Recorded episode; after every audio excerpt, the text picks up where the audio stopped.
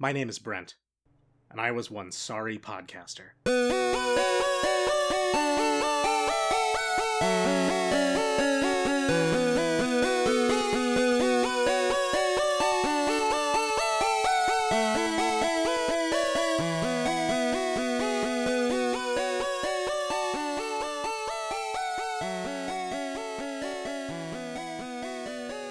Welcome to Fandalites, the, the weekly podcast where Jenna and myself read and discuss each Animorphs book in order. Uh, today we're covering book 21, The Threat, which is part two of the David trilogy. Uh, it picks up where book one left off, with most of the Animorphs falling out of the Blade ship as roaches. Rachel and Tobias save them, and it eventually turns out that the guy Visser 3 acquired is the White House Chief of Protocol. He's used that position to ensure that on their way to the podium, all of the world leaders meeting here walk behind a pillar that the Yeerks replaced with a hologram hiding a Yeerk pool. The Animorphs infiltrate the banquet, but it turns out to be a trap. Visser 3 has lured them there via hologramception, a hologram within a hologram within a hologram. He's correctly deduced that David was given morphing abilities, and makes him an offer to enter into sort of a Green Ranger situation with the Yeerks. Uh, it looks like David's about to turn when he attacks the Visser instead. The Animorphs manage to escape, but keep watch over the barn where David sleeps in order to make sure he doesn't take the Yeerks up on their offer and turn after all. He does end up headed to his house, and the active Animorphs give chase. The book ends with Tobias assumed dead, and Jake blacking out and crashing through the mall's skylight as a tiger, daring a fight with David and his lion morph. This one was a real fucking page turner, Brent. Mm-hmm. Yeah, well, I mean, it's another one where we start in media res with the main story instead of during an act of light eco-terrorism, uh, and then ends on a, on it to be continued as well. Yeah, a really intense one because I, I'm uh, gonna assume Tobias is not dead because I don't think he's dead. I am almost certain that there are Tobias POV books coming up, but when this was published, I would have been very concerned for him. Yeah, I, I, it was around these books that I stopped reading, and there was a lot of reasons for that, but it, at least one of them is because this is a pretty fucking intense arc. I mean, we may find out next episode because they, it's called, it's literally called the solution, which, which is fucking ominous, and uh, they obviously deal with David somehow. So um, we may find out why young Jenna could not bear to follow the adventures of the Animorphs. Uh, they may do something that they can't come back from. Yeah, the only thing I, the only book I definitely remember reading after these books is the one where Rachel becomes a starfish because she gets split in two, Shit. and I'm excited about that oh book. my god, it's literally that episode of Buffy. It is. It's literally that episode of every supernatural television show that's ever been made. Yeah, you're you're right. Oof. I'm glad. I'm glad this book opens with a bird parachute, though. I'm glad they haven't given up on that tactic. I mean, it's it's a little less unbelievable of a bird parachute because they are catching like roaches in midair. yeah, I think this is this is the one acceptable bird parachute. Yeah, yeah, this is it's an acceptable bird parachute, but for sure, yes, it's not the only time Tobias has caught them. I don't think in mid fall. Yeah, I think as insects. Yeah. So we um we see at the beginning of this, I just want to call out that Rachel's a fucking genius. Yeah. Because she's the only one of them, it's pointed out, that keeps a couple sets of clothes at the Wildlife Rehabilitation Center just so that she doesn't have to be in her morphing outfit whenever they meet up and she's flown there. And why don't the rest of them, like, fucking twig to this? That's a brilliant idea. I don't fucking know why they don't. Like they they joke like it's a fashion thing. But how nice is it to have shoes when you're in a goddamn barn? I mean, literally later this same book, Jake is laying on some peat moss in the back of a truck in the cold, complaining about how miserable it is to be cold and wet in bike shorts and a t-shirt. And it's like, dude, you could have solved this. It was presented to you, even if you didn't think of it yourself. Like your cousin came up with it, and it's right there at the beginning of the book. Yeah, it's a good plan. I mean, Cassie, I'm certain, has clothes there too. Or, I mean, she has like overalls that she can crawl into if necessary. But it just seems so weird that they don't all have stashes of clothing like on the, the roof of the mall. Yeah, yeah. It does seem a little weird that they don't have like caches uh, at various places. Although I guess Yeah. like how how many clothes can you afford as a teenager on an allowance? I mean, even like flip flops. Yeah. Just a pair of flip flops here and there. Because in this book, they have to, Jake has to go and like steal clothes from a surf shop for David. Oh fuck! Are the Animorphs the reason why you sometimes see sneakers with their laces tied together thrown over a power line? Have they been seeing those all over?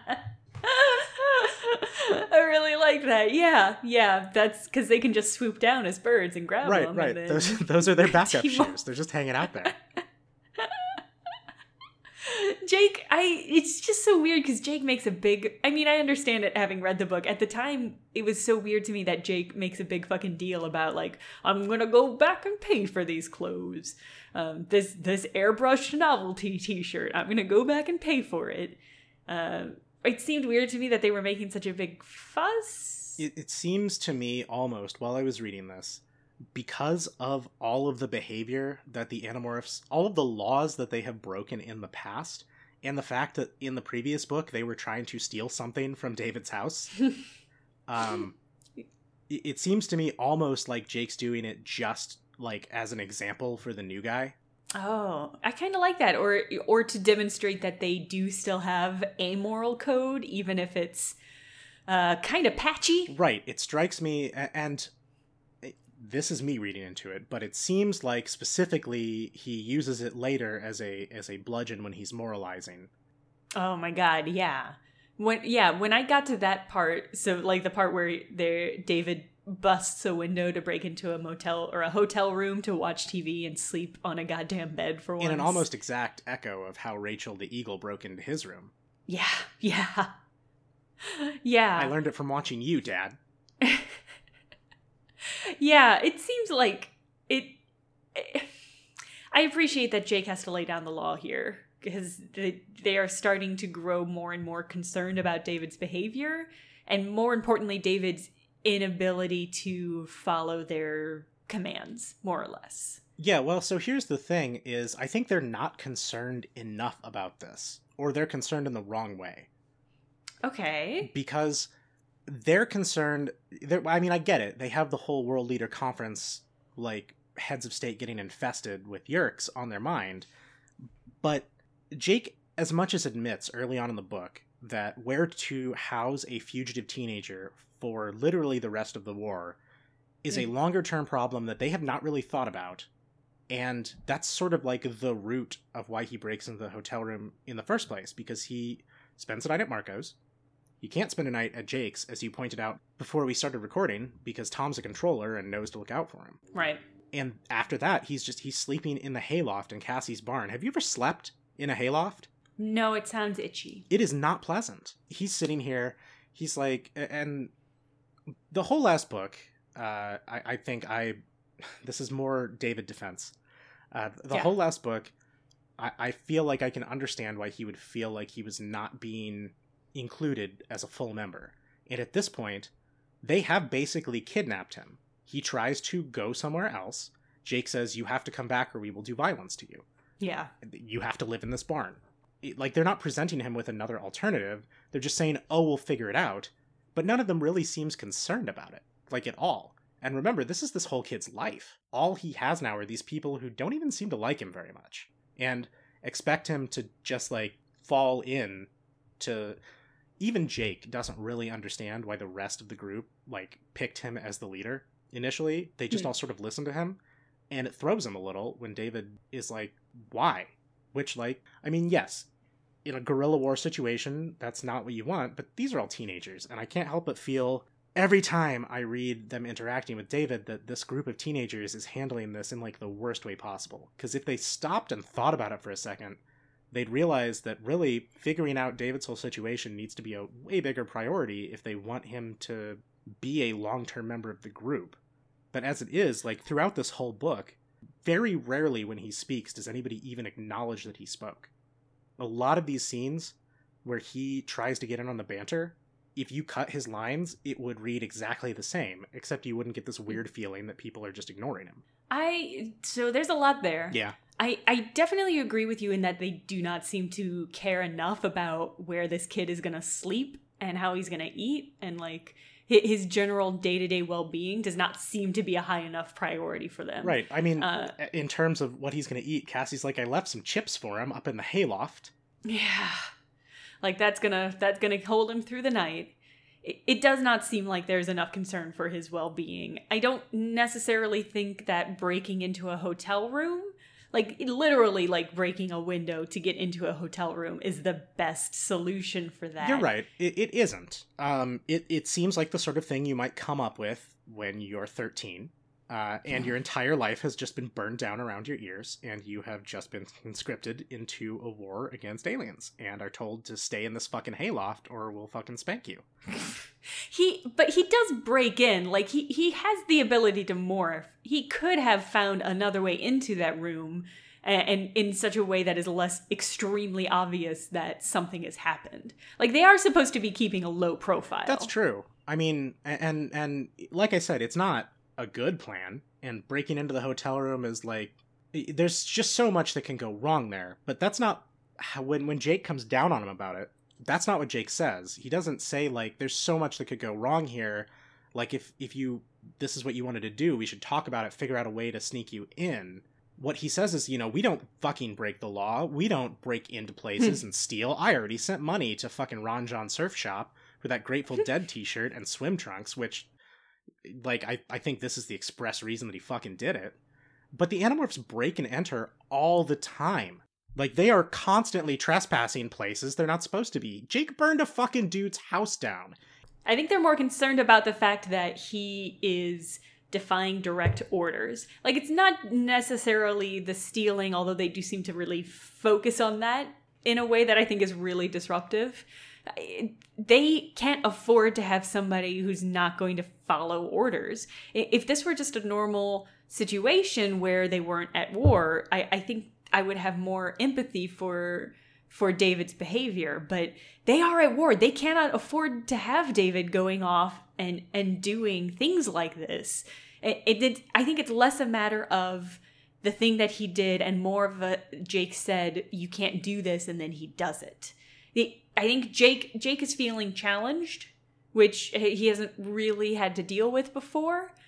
I, their their whole the all of the animorphs we've talked about this in past episodes. The animorphs each have a role to play in their sort of social dynamic. You have the comedic relief, Marco, cracking jokes. You have the person who says, "Let's fuck them up," Rachel, and, and you have the the voice of morality. So I don't I don't know where David fits in with that. I don't think David knows where David fits in with that. I don't think any of them do. I think that's a big part of the problem.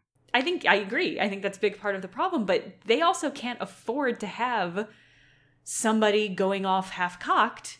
And that's that's the whole thing in this book that he's unreliable.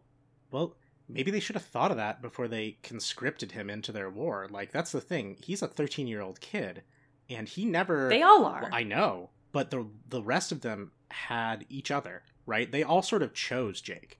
This kid didn't choose Jake. He just got told he's the boss, follow his orders, and the rest of them are acting like Andalite military command. How dare you disobey? I mean, like, I get it. They are at war. It's not a workable situation for him to just go off and do whatever he wants. And that's 100% correct. I think the issue I have is, like, Jake dealt with it in the exact wrong way. Because instead of explaining that and saying, like, you know, if we know the hayloft sucks, if you need a better place to stay, like, let's talk about it, figure out a way to get you in here without, like, being so obvious, figure out a, a way to get you to stay somewhere where you can't, like, get caught out by accident. Instead, he just makes a big grandstanding speech about how, you know, they, they don't break the laws. And I get it. Jake's a 13 year old boy, too he fucked up the situation, but they're they're teenagers. They're all teenagers. They're making terrible mistakes.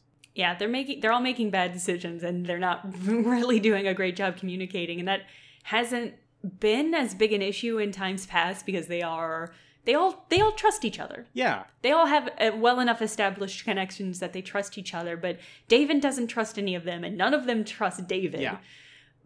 And and I I sympathize with all of that, and if it were a different situation, I, I think that they I would be more again just more sympathetic to David. But they're they are in a war, and if you can't trust your guerrilla companion, like the the whole the whole system falls apart. They can't afford to be. I don't think they. I don't think anybody in this situation has a better choice. I, I agree. Once again, though, I think like, well, if we can't trust him, then that doesn't work should be something that was more heavily a factor in their discussion of whether to leave him to the Yeerks or conscript him. Yeah. Like by this point, it's too late. Like the you can't. It's a one way door. You can't take back that morphing power. So short of making him a Nothlit somehow, at this point, like the the best way forward you have because they don't have a formal military structure. They can't like execute him for treason or put him in military hmm. prison for for Right. disobeying orders. He doesn't care about getting demerits or whatever because he he's new to this situation. He doesn't really have a place in this dynamic yet. The the best way to handle it is to just try and bring him in and work with him and explain be transparent about the decisions you're making and why you're making them and try to grow that trust. Which is something even adults have a pretty fucking hard time doing a lot of the time. yeah. oh yeah. I'm just Uh, I'm laying the groundwork here because I he does some pretty indefensible things by the end of this book, but I think I, I'm just I'm not saying he is blameless or that he made the right calls. I'm just trying to lay some groundwork to say like I don't think he's a villain. I think he's a I think he's a teenager. yeah, I don't think he is yet. Well, even even now, like I mean, Even by the end of this book, honestly, so by the end of this book, he thinks he's killed Tobias. yeah. but he kind of which which we're upset about because we like Tobias but the way that he sort of defends it is using Jake's literal words against him because earlier in the book Jake says quote we have a rule against morphing hum- other humans but to my mind these weren't really other humans and David says it's not murder if it's a bird you can't murder a bird Let's okay, yeah, let's, let's take that let's sidebar. Let's Sure. sidebar. No, totally. And and talk about this posts aren't people thing cuz fuck Brent. it has been implicit for several books Yeah. They've mentioned Oh, yeah. before that controllers aren't really people. This is the first time that I think Jake's out and out said, this is okay because these aren't people anymore. I think it's the first time any of them has has admitted. I mean, they've been slaughtering humans left and Yeah. right. Um, they, I mean, that's that's that's just what they've had to do in order to survive, uh, and and sometimes in order to get other stuff done. Uh, but they, yeah, this is the first time where one of them just came out and said, "Yeah, this is war, so the enemy isn't human." Even if they look and are human. Well, and that's the thing. He doesn't say this is war. He just says they're controllers. They're no longer human. They're in the inside. They're 100% Yeerk in the mind, which is not true. And Jake should know that better than anybody. Yeah, I mean, I I guess I say that the enemy isn't human because it's war is because that is such a, a common tactic in war is that if you dehumanize the enemy, it, it makes the things that you do less fucking horrifying, and it's probably easier for them to do in this case because they know that these aren't humans; they're they're people who are controlled. And I mean, I guess part of that might be their experience with people who were controlled and were freed, and and how just so very badly emotionally damaged they were. But even that, I don't think makes you inhuman. That just means you need help. Right. Well, and and so the other thing I think is is even they all assume when David takes off back to his house that he's going that he's turning coat that he's going to join up with Visser 3. He says outright, "Of course I'm not joining up with Visser 3. I'm not stupid." But I you know, I could go morph someone else. I can f- have some life that's not this because it's not for me. Which Yeah. which is part of i think goes back to our, our discussion last episode about whether or not he would have taken it given a choice here's the thing though like jake's all no you can't whatever they already know like a human billionaire who they could off with their attitudes without feeling guilty about it at all Shit. uh, that he could morph and would be in a great spot for them. He'd be set, and he'd be in a great spot for them in terms of intelligence and funding, and like th- they can work this to their advantage. But instead, they're just like, we don't trust this kid. We got to watch him, and he goes off on a, a bit of a. It's a real pathetic internet incel rant about all oh, the popular all the popular kids. kids and whatever. But his frame of reference is limited, but he's not 100% wrong. They haven't been treating him like a member of the team. Well, I guess that's the problem is they have been treating him like a member of the team. They haven't been treating him like the new member of the team. They've just been assuming that he's going to have the same sort of implicit following Jake's orders and like going along with everything that the rest of them do. They're forgetting that he they've had 19 books and two megamorphs uh, worth of shared experiences where they've like gotten this bond and they all sort of knew each other beforehand, except Tobias, maybe. I mean, they they go through. There's I think a portion in this book where they they, they literally maybe it was the last book. They literally talk through all of their connections and how they know each other. They were talking about it, I think, when they were trying to decide whether to give him morphing or not. Yeah, I I feel like it, this would have been a lot different if there weren't such a very important high stakes mission. Like they don't they don't have the time. Uh, I think that they might have otherwise. Like they need him to be on the team and part of the team and ready to go as soon as possible. Although I don't I feel like they would have been just as good not incorporating him into this mission. Just give him time to adjust a little. Yeah, they don't need him to be part of the team as soon as possible. They can give him a little bit. I think from their perspective, and I, I think it's a, a sound perspective, is it, they end up fighting a lot and they've had a lot of close calls. They've had a lot of, if we had had one more person, or one fewer person, we'd be dead. Yeah. So I, I can appreciate from from a strategy angle if you have another member, especially when you move from six to seven, that's a pretty pretty decent percentage increase. Yeah. But it does seem to go pretty much as badly as it could. I mean, they've had multiple instances now, I think, before the last sort of big attempt that they do, uh, where basically Ax is sort of proven right when they were talking about whether or not to incorporate him. Ax said, you know, we're a small guerrilla force, so it's not necessarily a numbers game. Uh, and if he if he is not reliable, then it, it can hurt us more than anything. And they have multiple instances where he sort of proves like he's too green to be included on this. You know, he panic he starts panic morphing back to a person from a flea before anybody else because he he doesn't want to get stuck as a flea everybody else manages to make it out. Marco almost doesn't. Almost. He becomes a giant flea before he starts ex- exhibiting human qualities, which is pretty fucked. I mean, we, we can have another sidebar on that real quick because it's real interesting that Cassie talks him down and even Ax is impressed yeah. because it's not supposed to be able to happen. Yeah. No, I really liked that. And part of me was wondering if that's because Cassie is really good at morphing and so she sort of understands the mental process that you need to go through to do it or if it's just because cassie and marco are actually like good friends even though we don't get to see that very often. I mean there's no reason it can't be both. Like cassie's yeah. one of the more empathetic of them. She uh has that that estreen expertise in morphing so she can explain it. And yeah it's canonical not even our canon. It's K.A. Applegate's canon that that Marco and Cassie got up to hijinks before the Animorphs. Yeah, they were. It, it is established that they were friends. So I, yeah, I liked that that Cassie was the one to talk talk Marco sort of back into humanity. I, I appreciate that Ax is like that's not supposed to be possible, but it's amazing. Yeah. Yeah, because he can barely yeah. even admit that the Chee have a leg up on on Andalite hol- holography technology. Even though we get a hologram and a hologram and a hologram in this one, and that's pretty fucking impressive. Like, is there a reason why the Yeerks have not been busting out the hologram tech earlier? We've seen him use a force field before.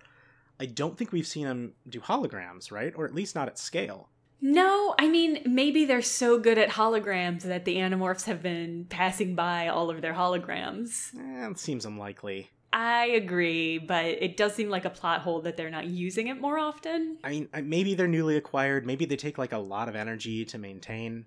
I mean, Ax does say that like the superior Andalite model of this hologram would be uh, fortified all the way to the top, whereas their version is just strong enough to resist contact at the bottom, and at the top you can get in and out. I mean, I guess that makes sense. We learned uh, during the Hork-Bajir Chronicles that Yeerks uh, sort of have a scavenged technology selection. Yeah.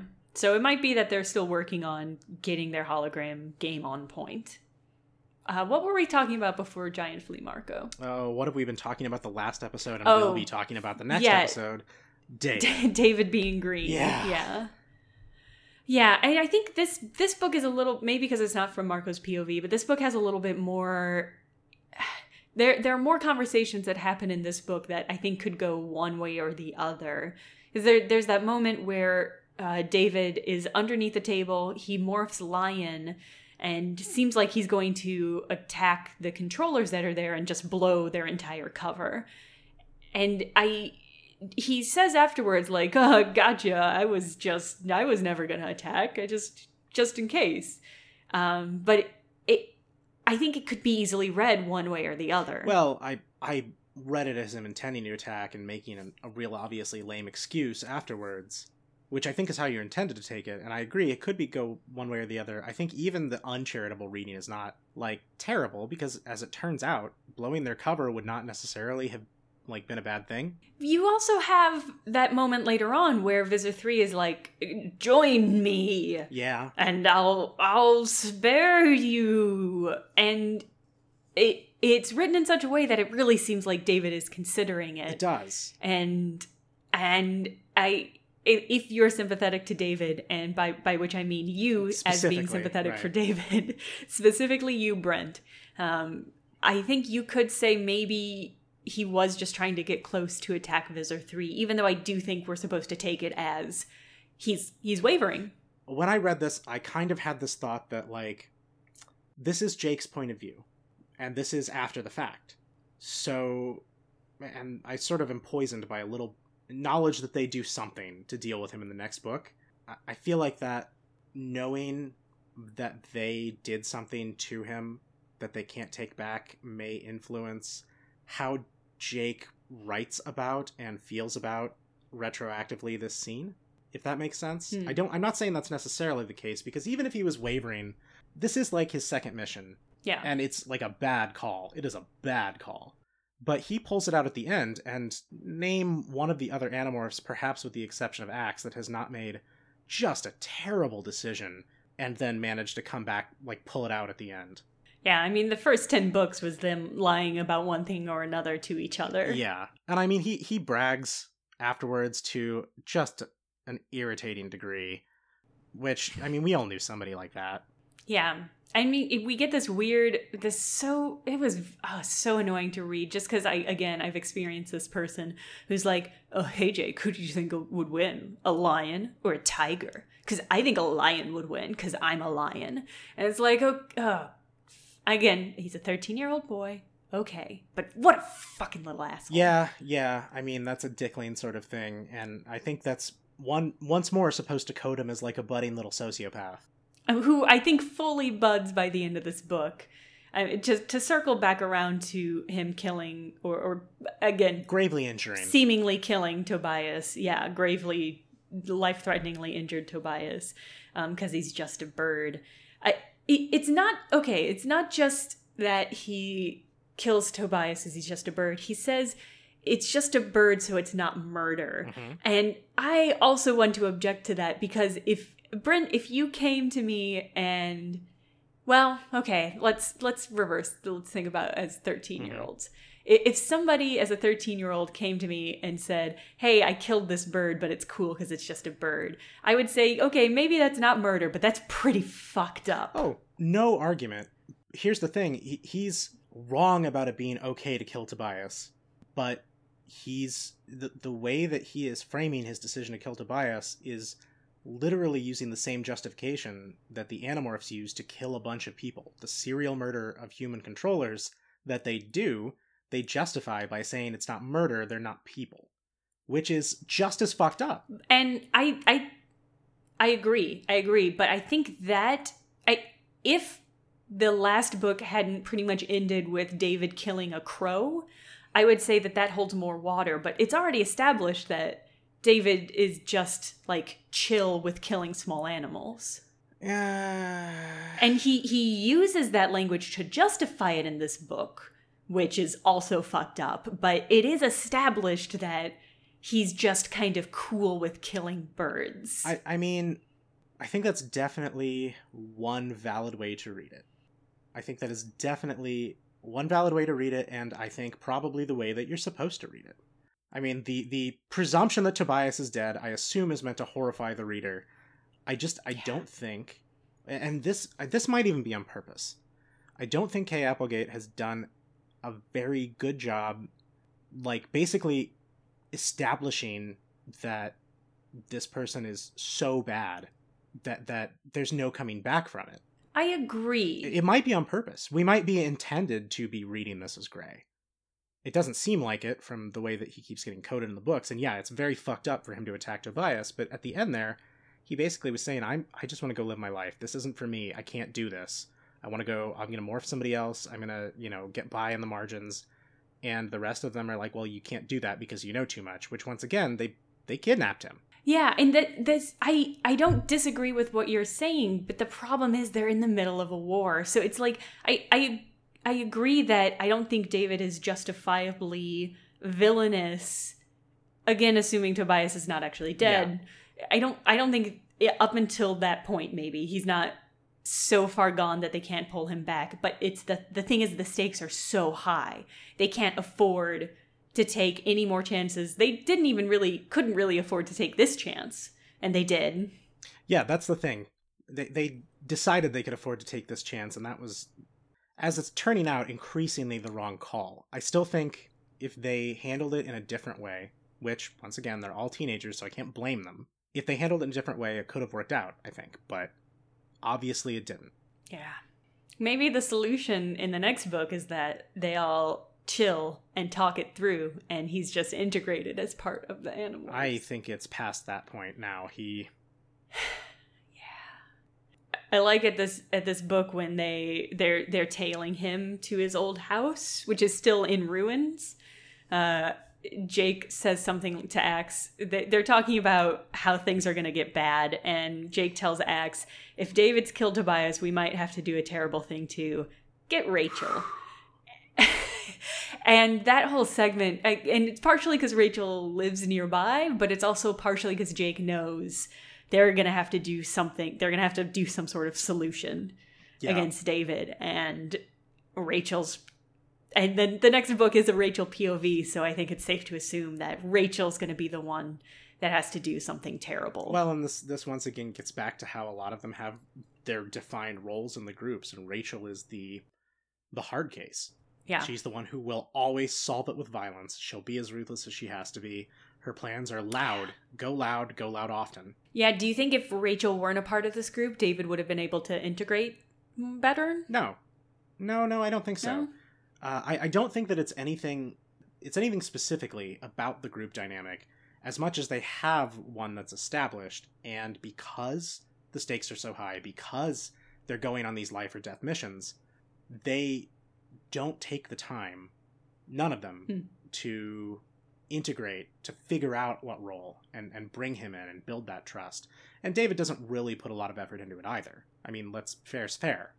None of them probably would have chosen each other as friends if they had the choice, but Marco and Rachel would probably not have chosen each other as friends yeah. if they had the choice. At least Rachel wouldn't have chosen Marco.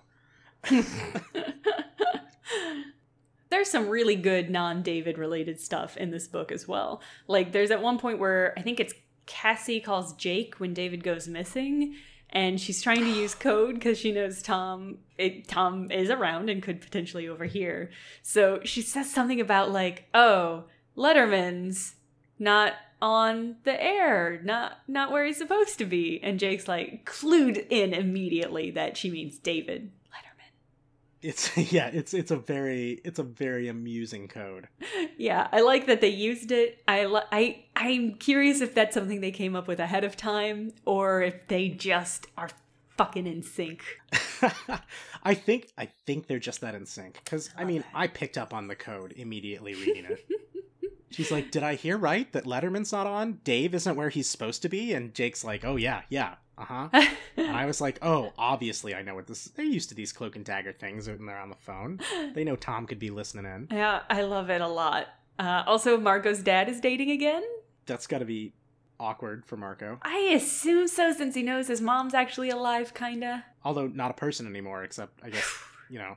But this is it's i think we're, we're starting to run into a problem here that I have with a lot of media that's gone on for a while. Specifically, part of the reason I stopped watching Supernatural, like way more seasons than I should have given it, uh, where the the main characters are held to different standards hmm. by the author than everyone else. They're held to different standards by each other than they hold everyone else to. I think that's fair. So Marco's mom is still human because she's like a mm. character. Yeah, yeah, because she she's Marco's mom someday they're gonna free her and give her a name. right? Jesus. Get name her country of origin. Yeah. I think that's yeah, that's a big problem in a lot of action flicks where it's like Yeah. where where where they the heroes slaughter people en masse, but the villains can't do that because that's wrong. It's like okay, well, like season two of Daredevil, where Netflix, Marvel's Daredevil, where he he's just really like constantly reiterating to the Punisher, "We don't get to choose who lives and who dies, Frank." And then he spends the next three minutes beating people over the head with metal pipes and throwing them down three flights of stairs. Which, like, even if you didn't kill them, that's like that's very difficult to come back from. That's yeah, it's bullshit. yeah, it's it's something that I I see. I've just been seeing increasingly for a long time, and I think that's just me becoming more aware of the trope. Yeah, this weird moralistic tendency that ignores they they want to have their their moral cake, but also beat the shit out of a bunch of guys too. Yeah, and I think maybe that has to do with why I'm giving David giving David such a charitable reading here because he is doing some terrible things. He injures Tobias very gravely. He gets in a fight with Jake on top of the, of the mall at the end, which, if there's any evidence that our eventual Animorphs RPG has to be something like way more story based than um, than simulation based, it's that Jake, who has had multiple Hork-Bajir battles in his Tiger Morph here, hmm. pretty much loses to David the second or third time he's ever been in a lion. yeah, no kidding. This is very a little frustrating that, Ti- that Yeah. Jake Tiger isn't more battle hardened from his literal battles. Right. Like I mean the Jake should yeah, it's he should win in any situation where you actually have like skill ranks or whatever. So obviously it's got to be a system that's much more based on plot necessities. Yeah, I think that makes sense. We do get uh, another just to to continue with our non-David related train now that we took a sidebar. We have a real beautiful moment where Rachel's the only one who knows how to tie a tie. And of course, of course she is. Rachel knows how to tie a tie. yeah, of course she does. There's no universe in which she doesn't know how to tie a tie. I really liked that. I liked that that was a clutch moment where Marco and Jake and David and Tobias, I guess, also were like, oh, and Rachel's like, okay, God, come on. I assume she did that because, like, this is around the time period where Avril Lavigne was popular, Mm-hmm. uh, mhm. and famous for wearing ties, even though she's a girl. So, Plus, I mean, you know, Rachel wants to be her best dressed whenever she goes somewhere. That's established, and there's plenty of women's dress outfits that involve a tie. yeah. Not that many that involve tie like that, but I think that was a style in the 90s, so. Yeah, it's yeah. I think definitely she's she's picking up on the early Avril Lavigne uh, pop punk current. I also I also like the idea that maybe she just knows she knows fashion not just for her, but just across the board. So she can fold a handkerchief and like she knows how to Mm. how to pick a cummerbund. I don't know a lot about Yeah. men's fashion. She she can she knows multiple ways to fold a pocket square. Yeah. Yeah, I mean, well, she she like fixes the buttons they missed and everything. And it's explicit. Jake says she does it in less time than they took staring at each other trying to figure out who knew how to tie a tie. So yeah, I think you're right. Rachel just she has such a passion for fashion that she just knows this shit, even though she's not going to use it necessarily. Yeah. She just knows. I like that a lot. She's she's thorough. She has a vision board for for men's Mhm. fashion as well. She is fucking competent. when when she puts her mind to something, she becomes fucking competent. And what she has become competent at are fashion and bear murder. Like murder as a bear, not murder, yeah. Murder as a bear, yeah. Uh, So there, there's another quote where Jake says, "You don't get to be a Visser in the Yeerk Empire without being determined." Talking about Visser three, which like it's a fair cop. He doesn't know this, but we just read Hork-Bajir Chronicles, so we're aware that you get to be a Visser in the Yeerk Empire by just saying, "Yo, I'm a Visser now." By calling dibs. Yeah. yeah, you're like, uh, "I'm a Visser." Yeah, I think I think I'm a Visser now. What's a Visser? I, I made it up. It's a rank. It's higher than yours. Oh, you're only a sub Visser? Well, I'm a Visser. Which what's your number? One? There's already one. There's already one. Well, has anybody called three yet? yeah, yeah. You just do it sometime in the '60s, and then you're a Visser. Fucking fantastic. there's another sort of bit of slapstick where uh, Ax leaps over a fence and then leaps backwards over the fence. And Jake's like, I didn't know you could do that. And Ax was like, either did I. And now I just really want a, a looping gif of an Andalite jumping Boing. forwards and then backwards and then forwards and then backwards. this is a very good image. I just picture all the like all of the videos online of people startling cats and they just do like a perfect arcing jump backwards. That's what I'm mm. picturing. it's very good. Yes, except like a deer. A deer doing that. Yeah.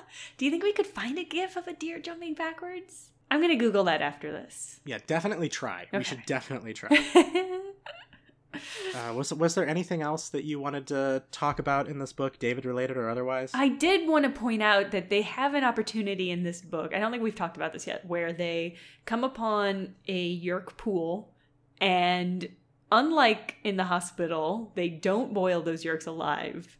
They don't actually disrupt the Yeerk pool at all. And that ends up helping them because the Yeerks come in and see that it's been left alone and assume there's nobody there. But I thought that was actually ki- kind of good moral progress despite the fact that we had a lot of a lot of moral regression in this book. I mean, it's arguably a good thing because, as it turns out, the entire situation was a trap. So, Mm. like, setting it off early may have been beneficial to them in the long run. I mean, hypothetically, destroying all of those Yeerks would be beneficial. They're, it's a guerrilla war that they're waging. Yeah. So ki- killing them would have been beneficial to them in one way or the other, but they don't. And that I thought was, I thought that was good. Yeah, it's interesting that, that Jake's perspective has changed so much since the hospital, where he did, like, boil a bunch of Yeerks alive. Yeah.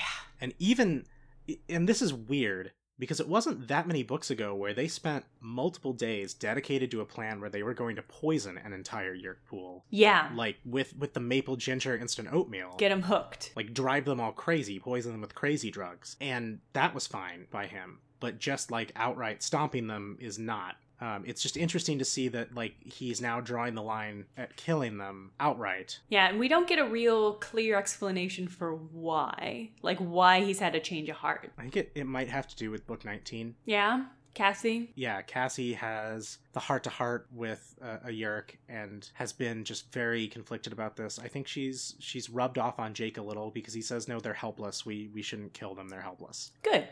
Good. Good for Cassie. Good for Jake. Yeah, I mean, I guess morally, yes, good for them. Tactically, probably probably not the greatest. No, no, it's a bad choice. I just man, I just keep thinking that Hecate could have prevented this somehow. Oh my god, right? If she had just taken David off their hands.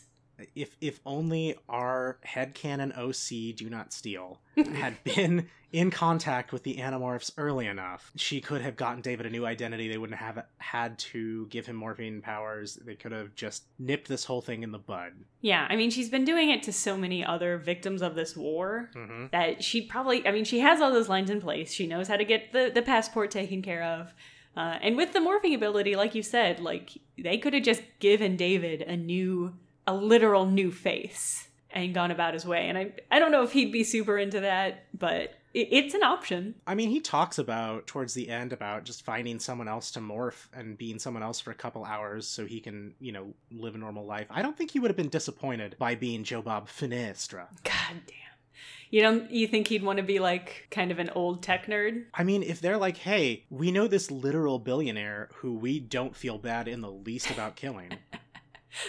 Uh, Yeah. Because he's a monster and a serial killer, and how would you like to just take over his fortune and power? I, I, I don't think David would have been like, no, he's a little old. That's fair. Yeah, I guess if he wasn't committed to see, I feel like they I don't think the Animorphs would have let that happen unless he committed to being that human Nothlit. I think he might have. I mean, by the end of this, he's not. He doesn't. It doesn't take him very many missions. I mean, I'm 32 years old. This 13 year old has risked death more times in two books than I have in my entire life. Yes. It does not take him very many missions to decide that this is not for him, he can't do it. And they were willing to let Cassie go. They were willing to let Cassie say, I can't do this anymore. Arguably, Cassie earned it. And Cassie, once again, we come back to the fact that Cassie had a normal life that she could retreat into. right. The only reason that they're so focused on David not figuring out a way to do this, or not helping him figure out a way to not fight with them, is because he knows too much. They're worried he'll get caught, and once again, they, they don't trust him. Yeah. None of them have put in the time to trust each other. Yeah. Uh, yeah. It, it just yeah. Hecate could have solved all of this. She really could have. Man, Hecate is the best. yeah, she's the best character in these books for sure. So I'd like to do uh, the first in what I hope is an ongoing little segment of Fandelites that I'm calling Z Space Transmissions, where uh, where uh, we we answer the the questions that you, the listeners, have posed to us. The ones on Twitter we usually just reply to on Twitter. We got our first email question this week. Yeah, that makes it much more official. Feels. Yeah, yeah. So uh, this one's for you, actually, Jenna. This is from Booker. They say, "Hey Jenna and Brent, I'm a new listener and I just caught up. If you take listener questions, I've got one for Jenna. In episode four, we learned that young Jenna's favorite books were number four and number 19. Having just covered book 19, what about it do you think appealed to your younger self? Keep fighting the good fight for Andalite truth. Booker. Hashtag Andalite truth. Hashtag Andalite truth. Uh, I think probably, I think probably the main thing is I, I remember as a kid being really jealous of maybe not jealous. I was really into the fact that Cassie was good at morphing and could make it look beautiful. So I think seeing a cover that reflected that by having her morph so perfectly into that butterfly, I, I think that's a big part of it. I I remember thinking that that was just like being able to morph is already a cool power, but being able to morph in such a way that's not abjectly horrifying like it is every other time they morph. Uh, I think that was something really special. I, I think I was also, I really liked as a kid the kind of twist ending and the fact that Cassie was willing to make that sacrifice. I think that really touched me. Uh, while also making me happy that she was not stuck as a caterpillar her whole life. Uh, I think as an adult, maybe I, I felt that was a little bit a little bit more iffy, maybe. But as a kid, I just thought that was a, a just some fucking good plot. it was a very beautiful cover, and it would have been an extremely grim book if Cassie uh, was stuck as a caterpillar. I, yeah, really would have uh, painted the rest of the series in a different light. All right, well, that'll do it for this week.